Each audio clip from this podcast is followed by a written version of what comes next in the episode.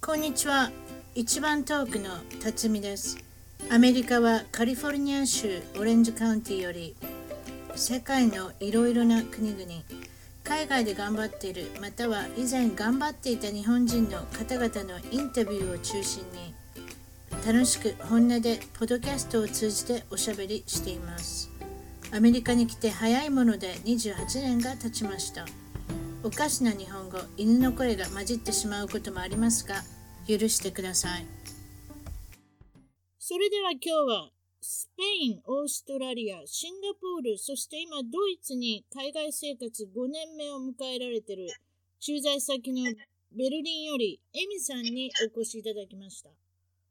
こんにちは。こんにちは。あ、よかったですね。あの、はいベルリンってなんか随分アメリカから遠い感じがするんですけれども。そうですね。結構遠いですね。文化的にもすごい、すごく遠い気がしますよえね。そうなんかそんなかあとなんかちょっと緊張してるのこれ東ドイツやったから昔は共産圏とかなんかそういう緊張が少しあったんですあーそうねはいね今はそういうことではないんですけどあの佐賀県佐賀県ご出身ということでいいんですかそうですね。はい。出身はそうです。佐賀です。ちょっと佐賀のことちょっと調べさせていただいたんですいいです かありがとうございます。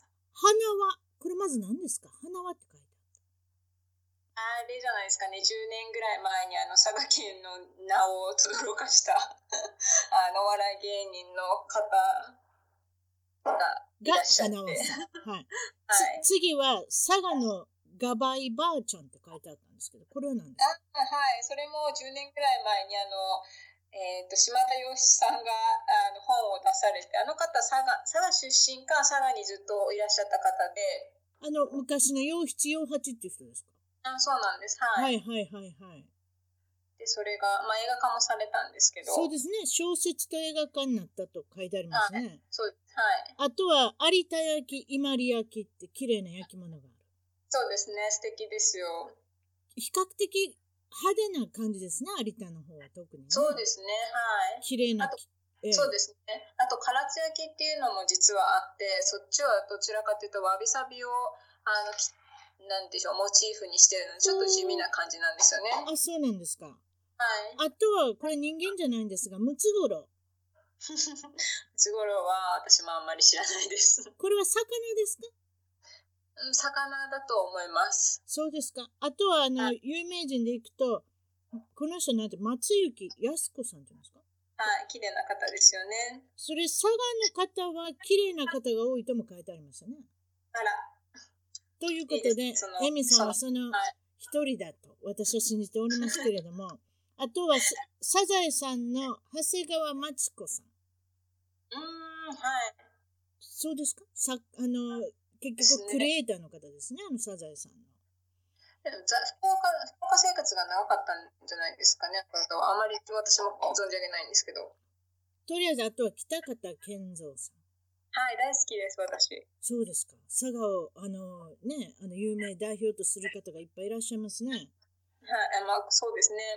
言っていただいたら、まあ、結構いらっしゃいますね。あとは、県県民性のなんか性格が書いてあったので、うん、え、聞きたいです。はい。佐賀男性の性格は頑固一徹で几帳面融通うん、が融通が利かない面があるが順応性にて飛んでいるから付き合いはそれほど難しくないえー、あ、でも、多分、あ、まあ、当たってると思います。悪く言えばケチよく言えば虚職を嫌う人が多い保守的で流行りに、は流行りにはあまり関心がないとか笑って笑ってるっていうことそうだとは思います。はい。これ男性ね女性いきますかはい。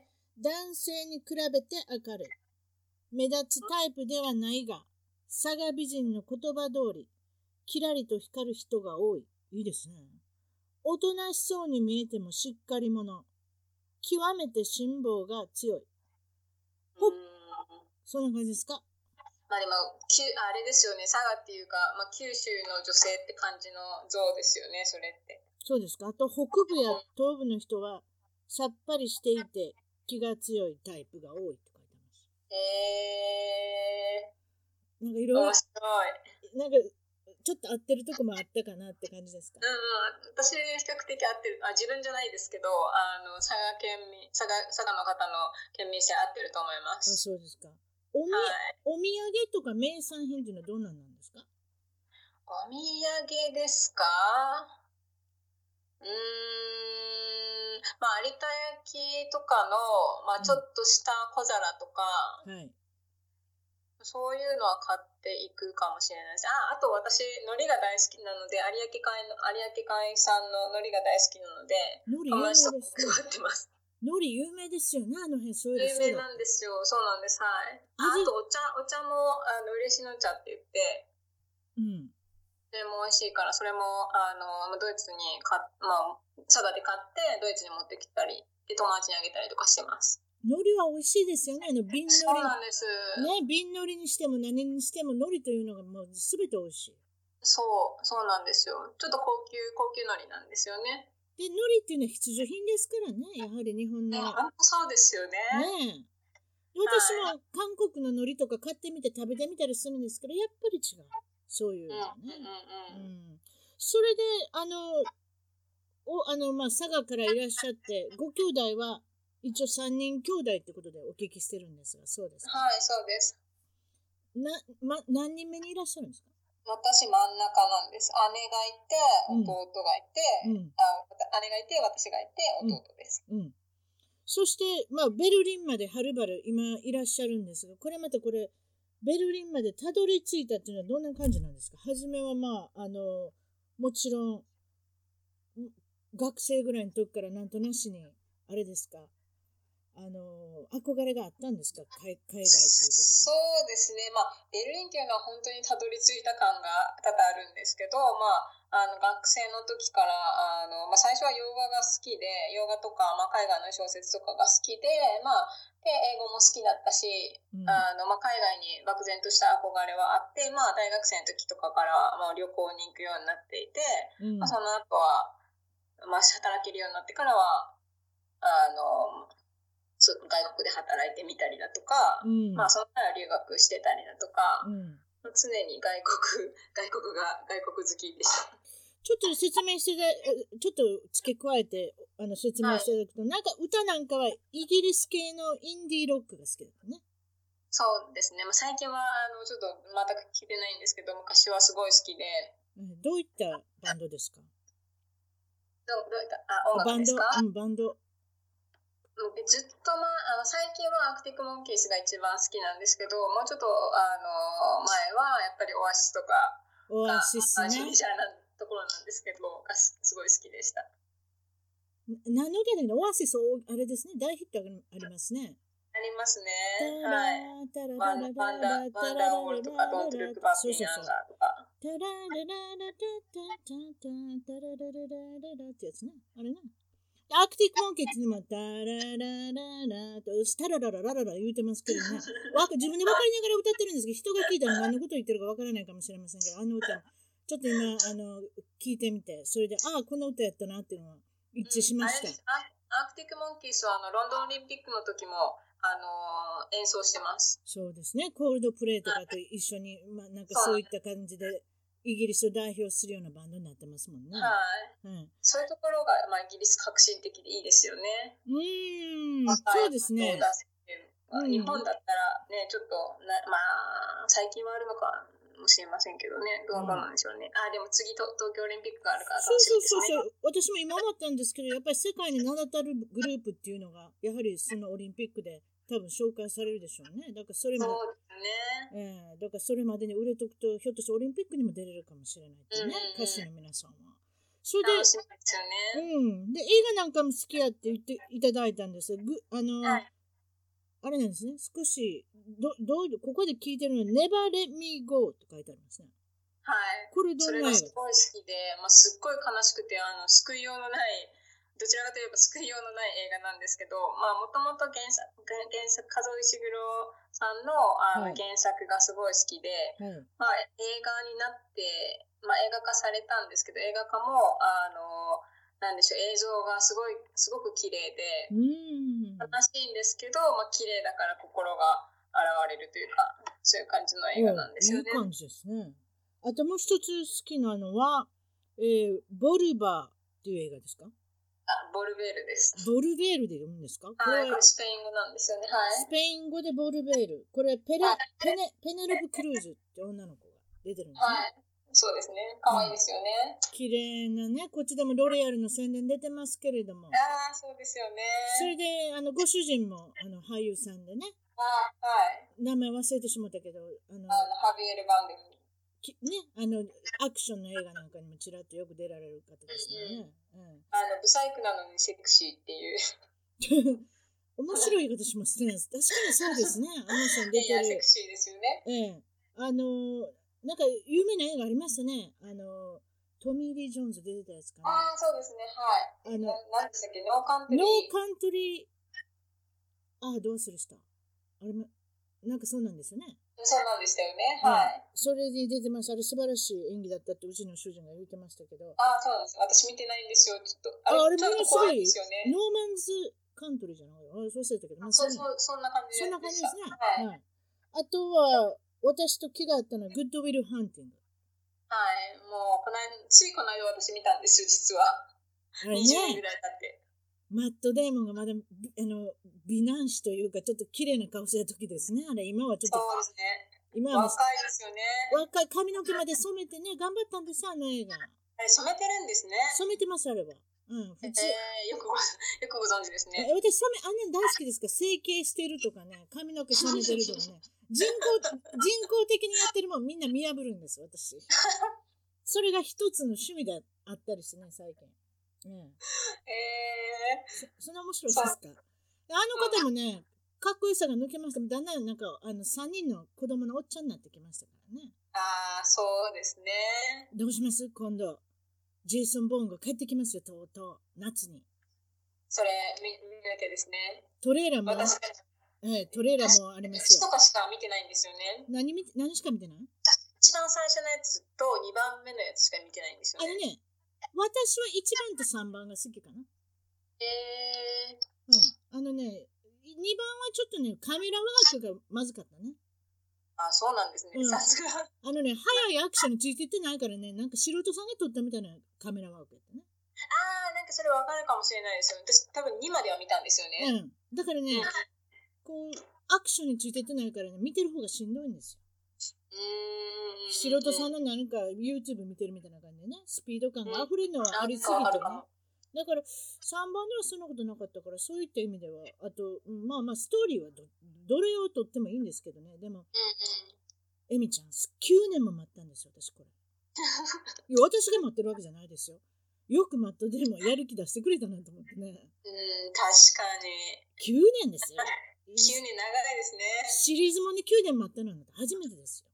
これってこれで完結なんですか今年の夏で。いや、そんなん言わんといてください。また、ああ、あの、失礼しますもっと見たいですけれども、また例の出演料さえ、あれじゃないですか。あの、交渉があればやるんじゃないですか そなるほどね。そんなにお年って言ったら、切そないこまでおですね年じゃないからね、マットデーモンも。うんうん。うん。なんか映画の話であの盛り上がりましたけど、実際問題でもまずはスペインに留学されてるんですね。そうですね、はい。スペインから学生始のまりました。学生さんの時にスペインに行かれるわけですか。そうですね、はい。で、スペイン語を学ばれた。そうです。ほう。どんな感じですかスペイン語難しいですか習うの。スペイン語難しくないんですよ。あの、まず発音が簡単なんですよね。カタカナみたいですもんね。そうです。日本語みたいな発音で。ね、オラコモスタースってやつねそうそうそうです、そうす。です。もえそびれあメキシコの、メキシコのあの発音ですよね。ごめんなさい、私、メキシコの隣にいるので、そういうふうな言い方なんですよ。 あの怒るんですよね、スペインの人が言うから、メキシコのスペイン語はなってないって怒るんでしょ、ごめんなさいね。うん私あはの私どっちも好きですけど、ああのそうですかスペイン語あのメキシコのスペイン語聞いたらなんか楽しい気持ちになります。やっぱり明るいですね、やっぱ明りねるいで。すよね。うんあとやっぱり南米、南米のアクセントの方が柔らかいんですよね。おお、それ分からなかった、そうなんですか。そうなんです。はあ、それじゃアントニオ・バンデラスさんは、もうちょっと違う発音してるってことですね。スペインそうのです。方もでうすちょっとかもうちょっとかか硬いんですよ。あの言ったらイギリス英語みたいな感じです。そうですよね。うあの、なんかちょっと、なんかちょっと、行々しい感じですよね。ん。うん、仰々しい感じです。スペインのスペインね語は。。オラ、my name is Fernando みたいな感じですよね。 なんかちょっとちょっとなんかさ私がモノマネしてもしょうがないんですよ。今の英語でした ね。ごめんなさい。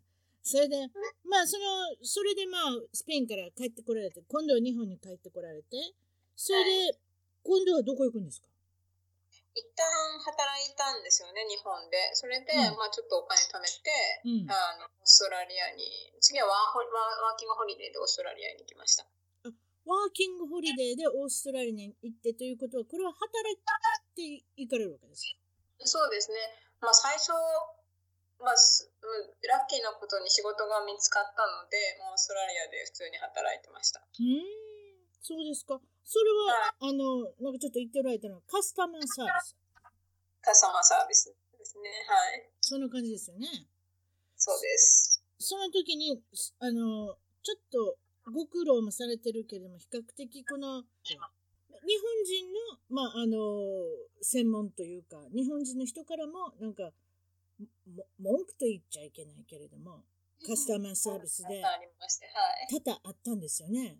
あの、一応まありあまし、某航空会社、航空会社っていうふうに言っておきましょうか。それで、はいあのそうですねはい今おっしゃっこの間おっしゃってた西の方と東の方のこの文句の言い方が違うとおっしゃってましたね。そうなんですよねそれでひ西の方はどういうふうに出るんですかおしゃべり。西の方はですね、まうあ、ももちろん全部じゃ全員の方じゃないんですけどに西の方はまあ最初ちょっといあの文句言う時は威圧的 にあのなんでしょう威圧的に言われる方が多かったかもしれないです、これはだね、から例えば航空券がノンリファウンド、もう返金,、はい返金とかその返却とかそういうものをされないということで、そのを了解をしなしてから買ってるにもかかわらず返金してこいっていう人がいるんですね、たくさん。そうなんですよ多分あまああのまあいろいろなご事情があって返金、はあのいけなくなったとかもちろんあとは、まち、純粋に間違え間違えちゃったっていうもちろん。ね。押し間違いだとか押し間違い、はい。すごいですそういうのねは。みたいなんですよね。ええ、そはいれその押し間違いでもそしたらお姉ちゃんお金返してって言う言うてくるわけですかそういう言い方ですそかうはいまあ、さっき予約したから、あのー、もうなんでしょう、お金返してくださいとか、それは普通は手数料取られるわけでしょ結局自分がいくら間違ったからと言ってもノンリファンダブルのチケットっていうのはものすごくリストリクトされてますからねそうですね、はい、だから会社に全額返ってこないですね。そうでしょそそれでもう姉ちゃんそんなん今やったとかなんか返してやってこんな感じですか あそんな感じ、そんな感じです。喜んでるわあ本当懐かしいと思って、あ そう。本当。で今ちょっと前やからって言ったかって、とりあえずは買ってしまったんだから、やっぱり会社の規定としてそんなんできませんって言ったら、ものすごい剣幕で攻めてくるわけですから、さ そうらでにす。ね、はい。さらに。うんうん、そんなんコンピューターでちょっとしたらええだけやろ、お姉ちゃん。ちょっとクリックリっとしてやな。クリックしながらちょっと返したってえな、みたいな感じですか。いや、もう本当、まさにそうです。まさに喜んでますね、そこで。で、東の方はどうなるんですかこれヤクザっぽい、これちょっと、ヤーさんっぽい大阪、大阪って言ったからまだわ忘れ、あの、怒られない。関西、西の方として。次は東の方はどっち、どういう感じなんですかまあ、東の方はどっちかって言ったら、まあ、ちょっと落ち着いて、理論的にこうだからこうだから、あのこうですよねっていう方の方が多かったかもしれないですね。面白いな。そう、ネチネチと来るわけですか。そうですね、はい。ほうまあ、もちろんね、人によりますけど。うん。ちょっとカスタマーサービスのことでちょっと脱線しますけれども、あの、ドイツのことも言ってくれてはったね。ドイツでのそのカスタマーサービス。もちろん、これは英語で、まあ、エミさんが、あの、カスタマーサービスにお電話して、文句を言うというか、まあ、尋ねるというか、そういうこともあるんでしょそうですね、私、ドイツ語が下手なんなので、あの英語の方がまだ、あのどっちかというと話しやすいんですよね。うんなので、うん。まあ、彼らにとったら、そのまあ英まあ、そのかドイツのカスタマーサービスの方々にとったら、まあ、英語は確かに範囲外なんですけど、はい。まあ、あードイツってあんまりカスタマーサービスがあの、まあ、よくないんですよね。なんか、直接的にもの言われそうですね。そうですね。特にもう本当そう本当そうですね。特にこの英語になったらわからない英語をしてるだけにあれでしょ ?I don't understand you とか言われるんですね。言われる言われます。まるでアルノアーノルド・シュワルツェネッガーがなんかあのあれですねあの電話の向こうにいるみたいに非常にぶちつけない言い方をするんですね。そうですね。あアメリカってなんて言いますかこういう時って。 excuse me とか can you やっぱそうで repeat すねとかなんかそういうふうな感じですよね。うん。ちょまっあ、とそれがないんですよね、こっちはね。いやでもね、その直接的だっていうのはちょっとぶしつけですけど、アメリカもね、今ね、アウトソーシングって言って、どこの国の人と喋ってるかわからないですよ。ああ、うんうんうんうん。結局なるほどはいこのコールセンターにつながれて、うんうん。もしもしって言ったら、ちょっとなんかナマステ系のですね、うんうん。インド系の方あはいそうですねがよく出てくるんですよ。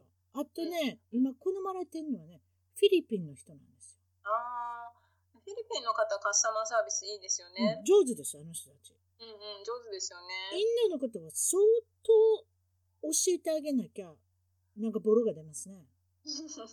あの、その、インド的な、その、ぶしつけなことになったりするんですよ。でも、フィリンピンの人っていうのはね、あの、なんか優しい感じでいけますねあ、。わかります、それ。うん。なんか非常にね、抱擁してくれるようなね、この人っていけるんちゃうかなって、なんか望みが出てくるんですよ。ちょっとあの、あれなんですけど、今日友達と、うんあの、オンラインの英会話について言ってあの話してたんですよ。はい。それで、あの結局どこの国の人が一番いいかって結論話で結論はフィリピンのおあの英会話の人がうん、一番いいって話になって、おあーの安さとかの話じゃなくてフィリピンの方って優しいから、優しいんですよ励。励ましてくれるらしいんですそうあ、そうよ、ね。オンラインか。英会話とか。あー、やっぱりね、望み、はの望みがい、あると思いたいもんね自分のやってることにね、そうですうね。ん私今までこっちの、まあ、お仕事アメリカの会社にずっといましたけれどもあのフィリピンの人優しいですうんよおうんうんうん。弁当のおかず持ってきてくれたりとかねものすごいそういうとこ優しいですね、ホスピタリティがあるんですかね。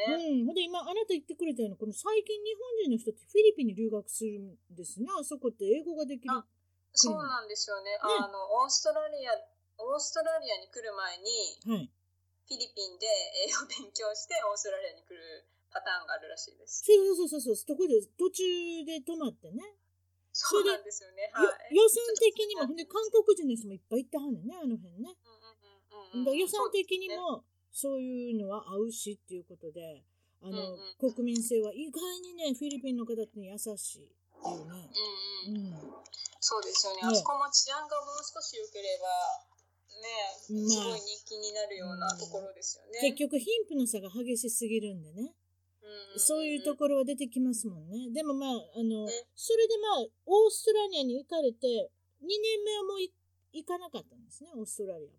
そうなんです。2年目は、2年目は、あのー、2年目のビザは、あの農場とかで働いた人、農場とかで3ヶ月働いたら、あるんですね、なんか80何日とかね。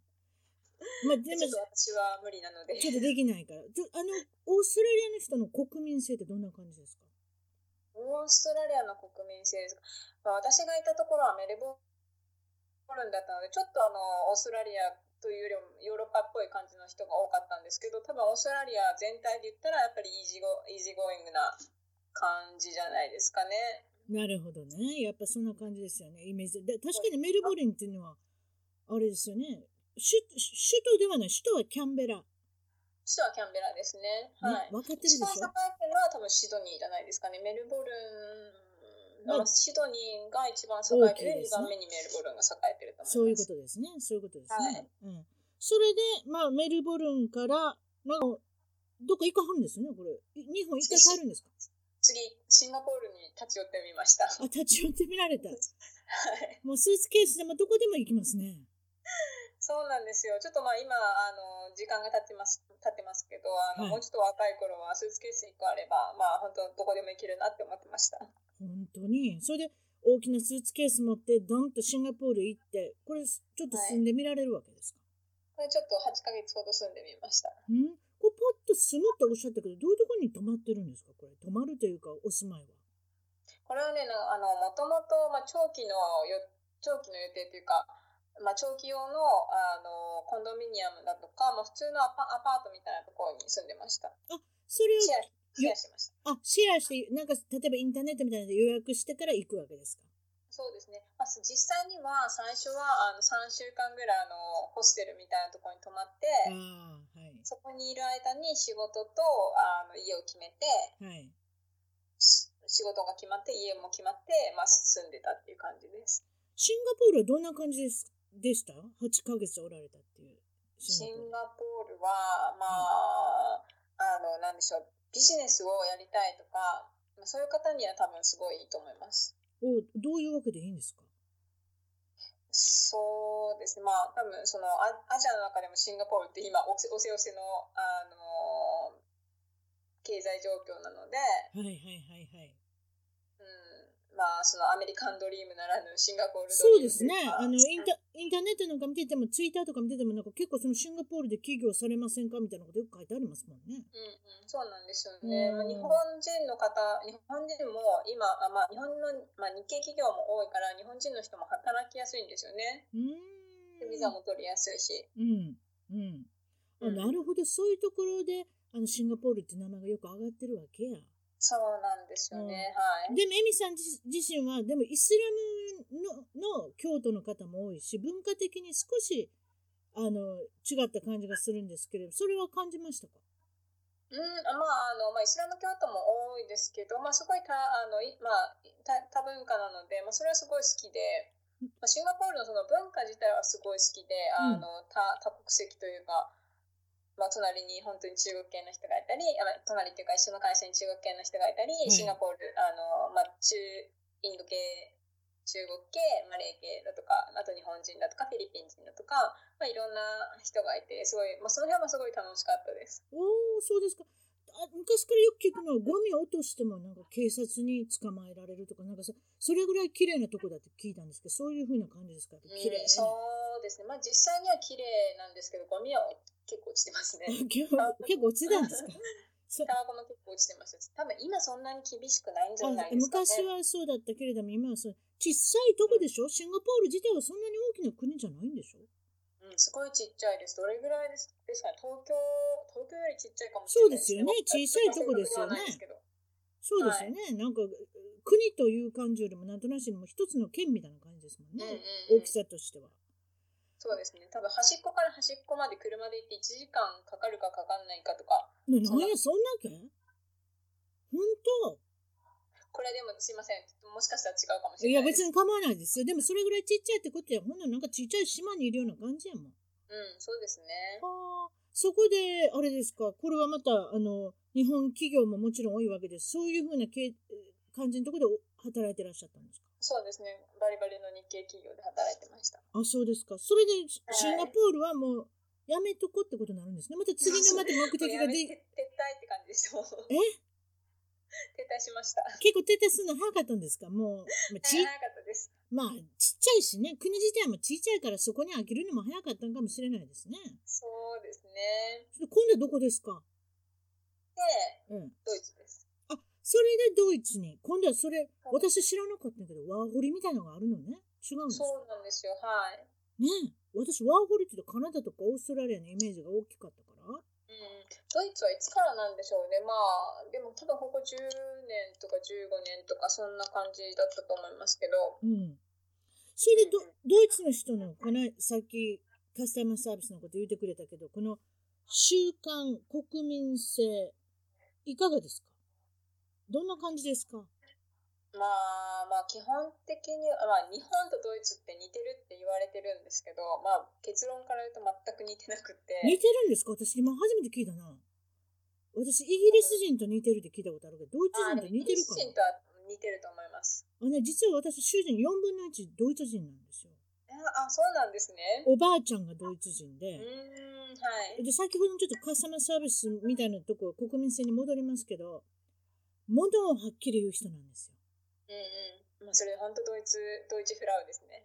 だから、フラウでしょそうでしょはい、あのドイツフラウです。 で、まあ、ちっちゃい時にね、あの、ドイツから来られたんで、ほとんどアメリカ人なんですけど、あのアメリカ人見たことないっていうのはおばあさんだったんですよ。公園に子供と一緒に行った時でもね、いきなりね、注意とかするんですよ、人に。うんうんうんうん。えそれはだからあの親切で言うてるって言うはるんですけれどもうん、親切に言ってると思います。でしょでもうん、ね、なんかでも、こんなん喧嘩売ってるわけじゃないけどね、いきなりそんなん注意されてびっくりする人もいるので、うんうん。でもね、それね、物おじしないでね、パッて言わはるんですよ。今のゴミ落とした。あなた拾いなさいとかね。うんうん。だから、今でもドイツ人言ってますよ。そうでしょうん、言ってます、言ってます。ねえ。だから、なんか言うてやろうかって毎日こう構えてんのか、それちょっと知りませんよ。でもね、そのイメージもあるんですよね。なんか言ってましたよね。なんか、犬をしつけてもらうのと、なんか言ってました。ななんて言ってはりましたっけ犬と子供のしつけはドイツ人に任せろっていう それ正解ですね、多分ね。子供言葉があるみたいです。ういん。ね。あの人たちって本当真剣にやりますからね。何 でも。や、でも多分ドイツの犬って本当しつけされてるんですよ。あ、そう。飼い主がいいってことや。うん。あー そうですね。あの、街とかもリードなしで歩いてるんですよ、犬とか。あ、アメリカもそう。あ、しそうですか。 しつけがいいから。うちのはもうむちゃくちゃですけどね。私が悪いから。わかります。うちの犬、日本の犬も私が悪いんです。いや、でもね、あ、そうなんや。ああ、うんそうやってやっぱこだわってちゃんと教育しはんねんね。 そう、もうきちんと教育してんです、うんしてるんですようね。ん。犬好きですか犬大好きです。猫と比べたらやっぱ犬の方犬の方取りますかそうですね。い猫猫も別に可愛いんですけど、うん猫はちょっ私もとあ可愛いのと思どう、どう接したらいいのか、いまいちわかんないんですよね。あの、猫って、いろんな猫がいるね。感じのいい猫もいれば、なんかあんまり知らんぷりされ る猫もいればね。わかわかります感じのいい猫。感じのいい猫っていうのもね、人懐っこい猫っていうのもいっぱいいるじゃないです か。うんでも、犬は全部人懐っこいじゃないですか。うん。うんうんうん。だからあんまりそうか構えなくていいっていうかね、そういう意味ではね。うんうん。うん日いや、本でも絶対犬がいいです。日本はどんな犬がいるいたんですかいるんですか、うちはですね、山に捨てられてた犬で、うん、雑種です。山に捨てられてた佐賀の山ですかそう、そうなんですよ。かわいそうに誰か捨てられてたんですかそう、しかもビニ、あのね、兄弟たちと3匹でビニール袋に入れられて捨てられてたんですよ。嘘やろ本当、うん、もうすごいかわいそうですよね。何それあなたの裏山に捨てられてたんですか私じゃないんですけど、知り合いの人の家の裏山にあの捨てられてて、まあなんかミャーあミャーミャーっていうか、キューキューキューキュー、なんか尋常じゃない声で子犬が泣いてて、見に行ったらビニール袋に入れられて捨てられてたって言ってました。ビニール袋でくくってあったんですか上をうーん、そうかもしれない。多分ね、本当にね、ちっちゃい時にあの捨ててるから、まだ歩けないし、目も開いてない状態だったって言ってました。 3匹とも一つ一つのビニール袋に入れて入れられてたんですか多分ね、一生だったと思います。うわーそんなひどいことする人いはんのううん。わ涙出てきそうになったわねかわいそうですよね。だって、あの、山なんてどうにかしたらカラスから食べられる危険性とかもありますからね。うんあ、ほんま涙出てきた。どうしよう。 そうね、かわいかわいそうだったけど、まあ、うちは犬、みんな犬が好きだったから、まあ、よかったと思います。そうなんや。ごめんなさいね。うん私ね、犬のこと言われて、本当涙が出る。うん、 そうなんですね。今ね、横にワンちゃんがいるんですよ。あうあ、ちょっとごめんなさいね。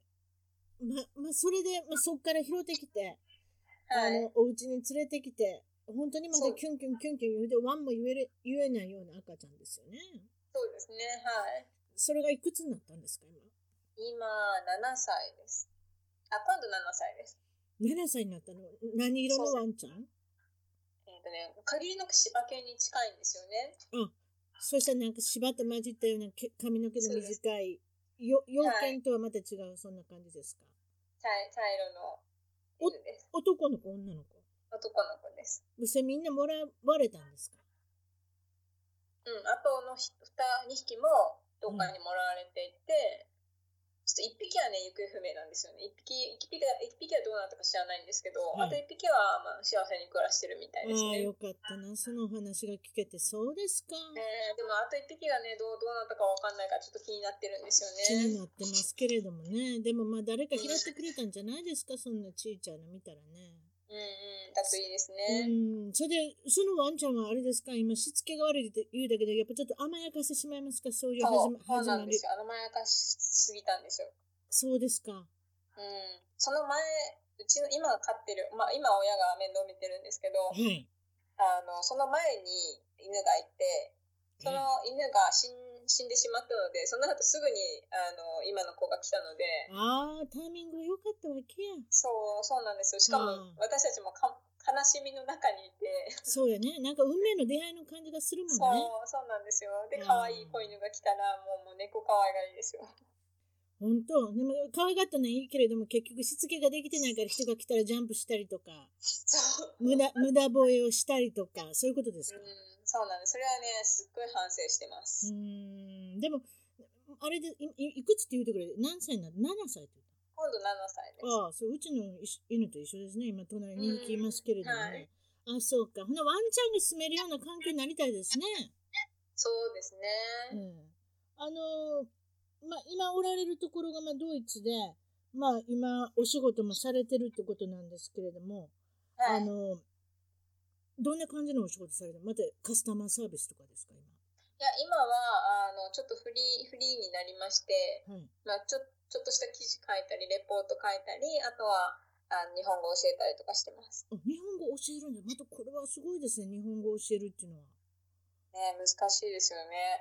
これ日本語と英語とドイツどどう何語を使いながらあれですか教えるんですかもう本当は日本語全部で教えたいんですけど、まあ、それはちょっと、なかなか、最初のね、ビギナーには難しいので、英語で説明してます。うーんこれはなネットかなんかで使ってあの教えるんですかうん、そうですね。それもあるあるし、あの、ベルリンで、あの、今13歳の女の子に教えてます。あ実際にそういう語学学校的なところがあってそういうことまあ、で個すか人宅に家庭教師みたいな感じで。おおすごいですねあのこの日本人日本熱というか日本が好きだっていうあのドイツの人もたくさんいらっしゃいますかうん、そうですね。まあ、多分、そういう方は多分ね、アニメが好きだったり とかすアるニメんですかけどね。すごいですよね今せもうね世界で一番有名なのはトヨタとアニメぐらいですかね いやそんなこと言いそういう言い方しちゃいけないけれどもでもアニメってすごいですよねこっちでもその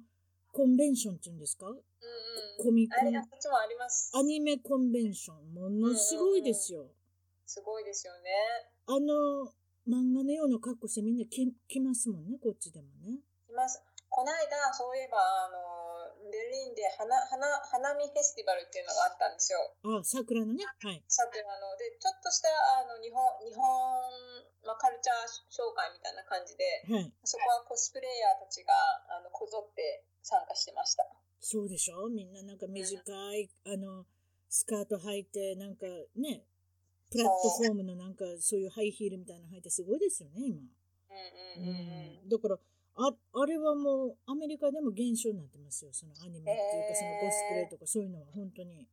あのなんかね、最近出たメイビリンからかな。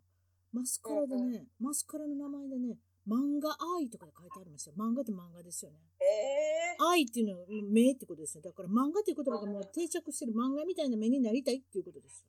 えー、そういったマスカラがね、出てるってえいうそこと。れちょっとググってみます ちょっと待って、ちょっとごめんなさい、メイブリンじゃなかったかもしれないけど、でもまあ、スーパーで見たって、スーパーブランドで見たってことです。うんうんうんえー、うん面白い、ええ、そうなんですよ。で、まあ、ドイツはお酒飲まれますどんな感おじですか酒まあ、ビールが一番多いですけどでも意外とワインもあの実はドイツ産のワインっていうのがあって、多いですよ。うん、多いですうん。それすごい飲みやすいんですよねドイツのワインってああとビールはビアホールのイメージがありますよね。うん、夏はね、すごい楽しいです、ビアあのビアガーデンが。アメリカでもオクトーバーフェスティバルとかね。あ、そうなんですかアメリカでもあるんですか、やって、いや、もうそんな、日本でもそうですけれども、の飲める時が来たらどこの国の行事でも祝いますよ、それ。えー、だからもう10月はオクトーバーフェスティバル、オクトーバーフェスティバルでも、もう無理やり金髪にならしたような人が、あの、ね、あの、ドイツの民族衣装を着て、うんうん。あの、ビールとかやってますよ、サービスしてますよ。えー、うん私もあれほんあの、ミュンヘンに一回行ってみたいんですよね、まだ行ったことがなくあてあ、。そうですか、ミュンヘンか。ほんで、例えばザワークラフトってね、あの、キャベツのものうんうん食うんべて、で、その隣にブラワーストっていうあの、こちらの白いソーセージみたいなの食べて、うんなんうかん。 やってますよ、皆さん。なんか、にわかドイツ人になってます、あの、10月、10月だけは。いいじゃないですか。い楽や楽しそうですいね。やアメリカ、それ、超すごいみたいです。アメリカ人のにわアかメリカドイツ人はビール好きですからね。えあまあ、もちろんワインも好きですけどね。どどちらがお好みなんですかワインの方が好きですか私もともとはワインが好きだったんですけど、ドイツに来てビールも飲めるようになりました。あと、そのワインといえばそのオーストラリアにもワインあるしね。そう、オーストラリアのワインもすごい美味しいん美味でしいんですよごい美味しいんですよね。うんあそこはね、気候が向いてるんですよね。うんあうんうんうん。の、そのワインを、あの、そのワインのブドウを育てるのに。要するにうん、日中が暑くなって、夜の気温が落ちるっていうところなんですよね。うん、なるほど。カリフォルニアもワイン有名ですよね。どこ美味しいですよね。結局、同じような気候があるってことです。やっぱりその日中がうん暑くて、あの、うん夜が寒くなるっていうね。そういうところには、ブドウ、ブドウ酒とかブドウが綺麗になるんですね、あれね。うんううん。ん。あ、あ、でもドイツでカリフォルニア産のワインほとんど見たことないですね。ドイツでうん。あ、そうですか。オーストラリアにはあったんですかえ、オーストラリアもどうかなこう、飲酒年齢っていくつなんですかドイツは。え、飲酒年齢。お酒がねすいませんちょっとわかわからないです。わからない。なんかね、この間ど、誰やったかな言うてくれた。あ、カナダって18歳って低いな。うーん。そんなもんかなみんなな。うんうんうん。アメリカ何歳ですか21歳。あ、21歳なんだ。それ州によって違うんですかいや、これは全米違うかね。21歳ですね。どこ行ってへも。え。だからメキシコに行って飲んでる子もいるよ。確かそれも18歳ぐらいじゃないですかあそこだったら。へえ。結局学生の子がメキシコ行く理由はそういうことよね。そうなんです多分ね。ね、遊びに行ったら、あの、春休み、スプリングブレイクとか聞いたことあるでしょ映画なんかもよくあるじゃないですか。はちゃめちゃになってるやつ。俺みんなア大メリカもそれはちゃめちゃになるやつですかはちゃめちゃになりますよ。だって大学生の春休みではちゃめちゃでも大変なことになってるみたいですよ。うん、オーストラリアも卒業旅行そのスプリングブレイクってすごいあえ卒業旅行そうそうそうそうそまあどっかう。のあの旅行卒業旅行みたいなところがうん、どこ行くあってうんそれはすっごいはちゃめちゃになるって言ってました、どこ行くのなんかオーストラリアのはちゃめちゃもすごそうやな、ある意味でな。オーストラリアはね例えばメルボルンの人だったら、あのクイーンズランドとかあの上のあったかいところに行くらしいんですよねああ、あっちの方にね。うん、うんやっぱりね。ゴールドコーストですか。そうですねで街が荒れるらしらしいんですよね、何がし、何がしたいはな、ま、な、街街が荒れるらしいんですよ荒れる。あ荒れるあー、ラグビーの国が荒れたらひどいな。うん、でもたまにあの悲しいことに死者とかも出てる出るらしくってすごい、度が過ぎますね。人が過ぎますよ死者が出る卒業旅行ですか。それはそれでなんかすごいですね。うん、うんそうなんですそようねなんですか。あとスペインに行かれた時、これはまたお酒っていうのはどんな感じですかスペインはねもうずっとひたすらワインでしたひたすらワインですかやっぱり。あそひこたサすらンワインでしサたングリアとかもあるもんね。私ああいうのあ好きそうだです。ねはいサングリア美味しいです美よね、味しいですよね。ああいうのの、お美味しいですよねって私スペイン行ったわけじゃないのでまだ分かってませんけれどね。こっちでもあるんですよね。ワインう美味しい、ん。あのうんなんかちょっと果実系みたいなのが結構受けてそまうですすけど。ねうん今これも4カ国行かれてるでしょ四カ国はい四カ国ですねはいこ今度というか長いこと住みたいのはどこに行きますかこの4つの国、えー、まあビザが許せば関係ないでもう断然すスペイン行きたいですスペインが良かったあはいそう何が良かったかちょっと教えてくださいその半年間まあ人人がフレンドリーだしでうんまあ気候もいいですし、うんでも多分住みやすいのは多分ドイツなんですよね、福祉とか。ちょっとそのこと教えてくださいなんか福祉のこととか例えばなんか医医療保険とかも結構いいんですよねそうですね、まあ、ドイツはもう必ず保険は入っとかないといけないんですよね。旅行者であっても、お例うえばビザ取るときに、はあのまあ、どこもそうかもしれないですけど、ビザ取るときに保険に絶対入ってることを証明しないと取れないんですよね。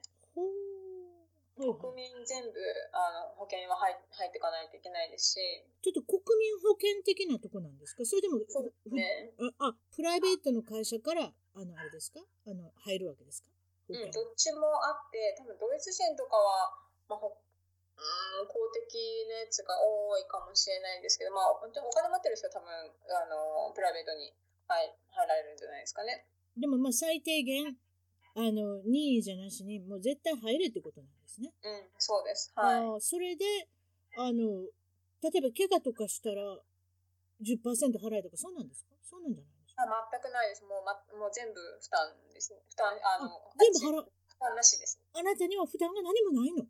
そうです。はい。手術しても。手術、まあ、多分ど、ど、どまあのしたこと程度ないまかでらもねよるかもしれないです。もう基本的にはなしです、なしっていう話です。あ、そう。ほな、ドイツはヨーロッパの中でもそういったところは非常に、あれですか、進んでる、進んでるという言い方をしていいのかわからないけれども、いかがですか、うんまあ、そんなに不満はないですね、そこに関してはう。んあと税金とかはどうですか他の国と比べ税て。金はね、税金た、税金、ちょっと何パーセントか忘れちゃったんですけど、まあ、税金は高いですよね。例えばお店に行って消費税っていうのは何パーセントぐらいですかえー、何パーセントでしょあうなたどういう、どういう買い物の仕方してるあなたレシート見た時何パーセントって書いてないの書い書いてますけど、私見あ見たことなかっ見ていですたあ、そうなんや。私アメリカにいますけど今8%ですね。 8%うんですね。あ、なんかレシート探してくれてんのわざわざ。今探そうと思ったんでうん、えすけど、ちょちょちょっとなかなか難しい。でもね、ある程度払ってると思いますよ。何パーセはいントか。払ってます、払払ってます。完全にある程度、うん、完全にあの高い、多分10高いことだけしてます。多分10%以上だと思いますね、ヨーロッパとかそうだっです、たそらねれぐらいかもしれないですね。例えば外でご飯食べに行くのも結構お安いんですか高いんですかスペインはね、スペインのことこの間おしゃべりしたらや安いって言ってましたね、食べるものは。え、スペイン安いんですかって言うって言ってくれたよ。なんか安いものが見つかるって、その他の北の、 あの人の言い方、北のヨーロッパの方の人に比べたらって言われたからそういうことじゃうんなういんうんですか。あそうあ北例えばそうですね北というにの比べたら安いかもしれな例えいばですね。北欧とかフランスとかね、ドイツのことを聞いてないけれども、ドドイイツツもね、あどんなものんでベすルリンはどっちかって言ったら物価が安いので、をそんなに高くないんですよね。で例えばハンブルクとか行ったらすごい高いと思います。ハンブルクとかミュンヘンとかはいはい。例えばそういうこれは東と西のこの昔分かれてたこのまだ影響というかそういうのがまだ文化にあるんですかそうですね。えっと、は西ベルリンも半分に分かれてたので、はい。まだ東と西ってあの結構わかるんですよね。東の方がちょっとやっぱりちょっとなんでしょう、寂れてる感っていうか。でも今は逆になんかヒップなエリアとか若者が集まるエリアになってます。なんかちょっとベルリンみたいなんかかっこいい感じがしますけどね、私なんかだったら。ああ、そう。多分20、さ20 30年ぐらい前のロンロンドンみたいなうー感じんの。若者がすごい集まるっていうか。うーん、そうなんですか。で、ベルリンは比較的今物価が安いって。そうそう、なんか暮らしやすそうですね、今のお話聞いてると。そうですね。まだ家賃も実は安くって。ちょっと言うてみてください。差し支え家なかっ賃た。、まあ、家賃多分日本円で5万ぐらい払えば光熱費となんでしょうガス代とかガス代光熱費とか、まあ、水道代とかワンベッドルームそうですね安いよ。それって便利なとこあにいシるんですかェアですシェアですすいませんあ、シェアで。でも便利なとこにいるんですかそうですねはい、まあ、ただあその部屋がすごい広いんですよ、そう。うん、ちょっと今お見せできないのが残念なんですけえど、 えでもな何畳ぐらいあるんですかその今おっしゃったお大きい平方メーターで言ったらに、まあ、2 3 3 30のところも多分ありますし、うん20平方メーター、上上で言ったらいくらぐらいになるんだ3.3平方メーターね。私ちょっとわからないけど。わうん割ってみてください。でも結構広いです。うん、そうですか。あそんなの、はいなんか居心地が良さそうですね。きそうですね。この気候的には一年通してどうなの雪いっぱい降るんですかベルリンもう寒いです。もう今日今日なんてあのもう本当に冬用のジャケット着てましたね。あ、そうなん今で日すか。白かったです。あ、そうなんですか。そしたらもうそれこそ、銅で言うたら最高10度とかそんなんうん、今日はね多分六度とかそんぐらいだったと思います。ほう、夏はどんな感じですか夏は7月ぐらいになったら暖かくなって、うんまあ25度以上になる時もあがあります。それで多分暑いのがいつまで続くんです暑いのはですね、基本的に7月いっぱいが暑いんですよね。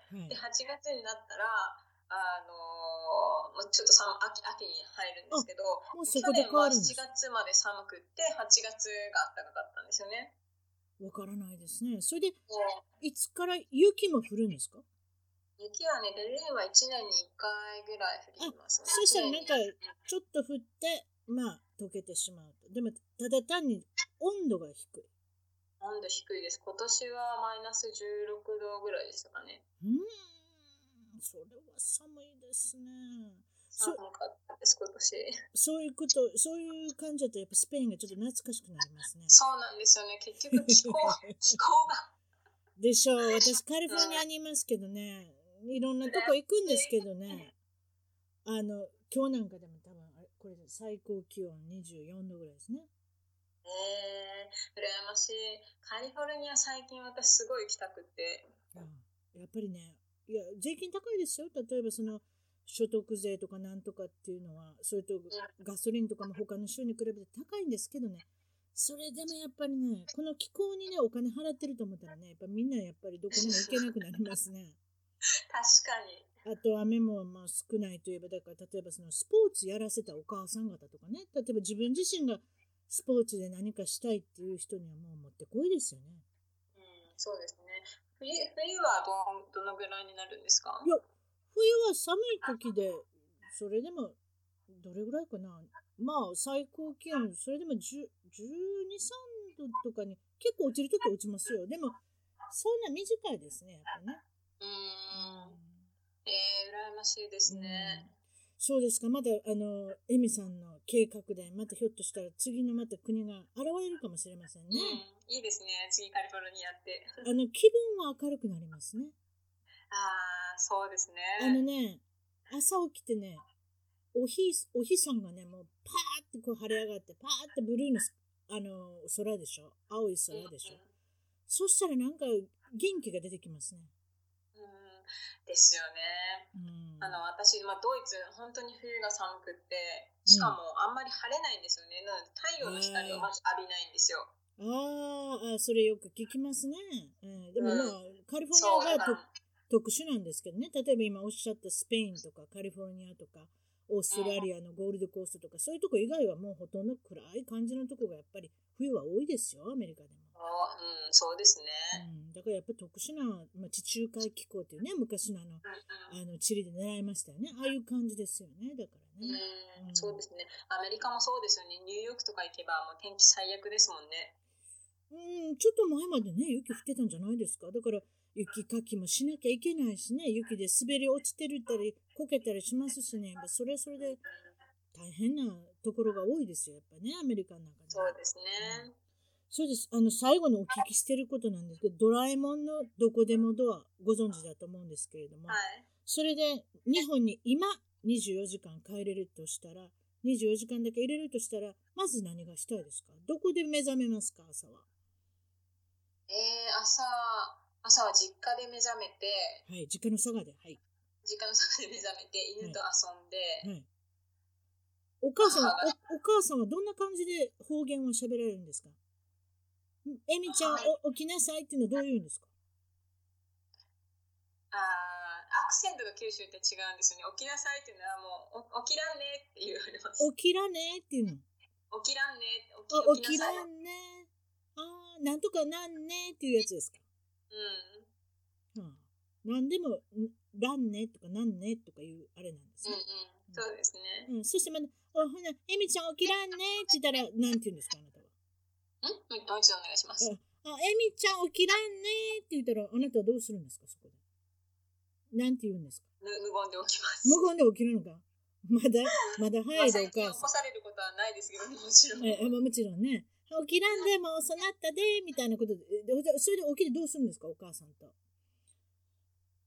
わ、はえーまあ、あの一緒に朝食食べて、い。お母さんが作ってくれるんですか、朝食は。朝食はねうちパン派なんでパあンパンか焼きあ そうか焼き焼き私また焼くだけ、私また海苔が出てくるのかと思って楽しみにした。海苔じゃないんですね。パン派でパのンりすいません出すの忘れてましたいやでもまあいいやパンでままだお昼ご飯があるから大丈夫それでワンちゃんと遊んでそれでどうするんですかえーでも私24時間帰れるんだったら私は、まあ、あのせっかくなのでうなぎ食べに行きたいですあうなぎうなぎはうなぎ丼ですかうなぎ九州の方はですねあの筑後川沿いのはいあの柳川とかがすごいうなぎが有名なんですよあ聞いたことありますねはいそうでそこであの九州はあれあれなんですよねあのひつまぶしとかうなぎのかば焼きとかじゃなくてはいせいろで蒸すんですよ蒸すの一番おいしい私はそう思います。蒸すのが一番美味しいと思うな。うん、そう、せいろで蒸し、まあ、せいろ蒸しって言うんですけど、はい。でそれを食べたいです、私、今。あ うわー、それ食べたい。ほんで、なんかご近所のなんか温泉かなんか行くんですかあ、それもいいですね。なんか温泉はどこでもありますからね。そうですね。あ、温泉行きたいですね。で、お昼は、その、あの、まあ、そのうなぎ食べて、次はどうするんですそれで温泉行って、夜は何食べましょ夜は、じゃあ、母が作ったご飯を食べたいです。 う海苔つけてね。なるほどそれで、まあ、もう一つあるんですけど、海外で頑張る、またこれから海外に行きたいなと思ってる人も聞いてると思うんですけれども、何かアドバイスとかメッセージとかありますかそうですね。まあ、悩んでる、まあ、悩んでるぐらいだったら、もう行って、行ってからいろんな問題にぶつかって解決する方が、あの、悩みよりも、まあ、いいと思いますので、まあ、ぜひ海外に行ってみてください。そうですね。行動あるべき。もう行動のみですな。そうですね。まあ意外と思ったより海外生活大変だなとは思いますけど。うん大変だけど、大変な中にいたら大変があんまりわからないので、後で考えたら大変だったということだけであってね。そうですね。もう一個一個解決していく、自分で解決していくしかないですしね。うん。確かにね、空港から出て行って、そこからもう自分の海外生活がもう始まるわけですよね。うんうん、だからうん、大変なこともいっぱいあるけれども、逆に大変なことはお金で買えない。うん日本にいたらねそうですね。そういった意味では。だから、海外に出るには英語もできないしとか、例えば英検の3級が取れないしじゃなしにね、うん。うん。とりあえずは出てみて考えても、私はそれでもいいと思私もそれでいいと思います。う。ね。英語ができないから海外出ないっていうのはやっぱりもったいないと思いますし、まあ、うん本当にね海外に出てできるようになるかもしれないし、まあできまあ、できなかったとしても何かしらあの自分の課題というか人生の課題というか、まあ、そういうのも見見れるようになるしやっぱり視野は広がりますよね。あと自分のね、やりたいものがひょっとしたら見つかるかもしれない。うん、それはありますよあのね、ね。10代、20代ではなかなかね、その自分のやりたいものなんかなかなか見つからないかもしれない。うんうんうんうん。でもやっぱり何かを選ばなきゃいけないし、例えば大学進学しても何々かっていうのを選ばなきゃいけないじゃないですか。うんうんでもうんこっちでよくあるのは、その何々かに行ったからって言って別にそれにならなくてもいいから、また自分の好きなもの見つけて、またそっちの方に行けばいい。ね。うんうんうんそれでいいんですよ。そうですね。うん。ああと、あのーギャップイヤーはやっぱりいいなと思います。若い、もし若い人がこれを聞いてたら、ね高校卒業して一回旅行してみて、はい将来を考えるだとか、はいアメリカも結構ありますよね。ありますね。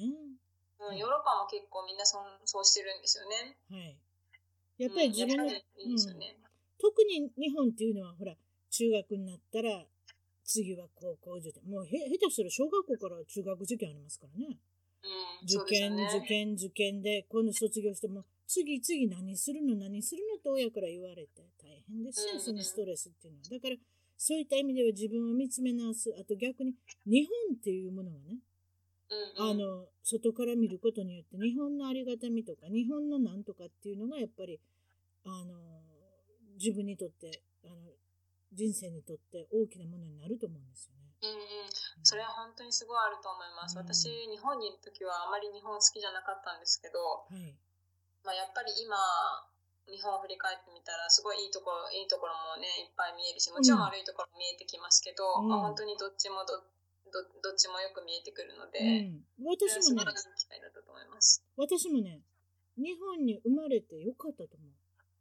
うん本当にそれはそう思うだから日本の、ま、国で生まれて育って教育を、あのね積んでだからそのそういうねやっぱりその日本人としてっていうね言葉がやっぱり国内にいたら出ないかもしれないけどうんうん本当になんかそういったところでは海外に出てみてよかったなと思いますよ新たな価値観がこう見えたっていうかね自分でまあ実感するっていうか、そうですはね。い、今日はありがとうございましたエミいえさん。いえこちらこそありがとうございました。それじゃあ失礼します。はい、失礼します。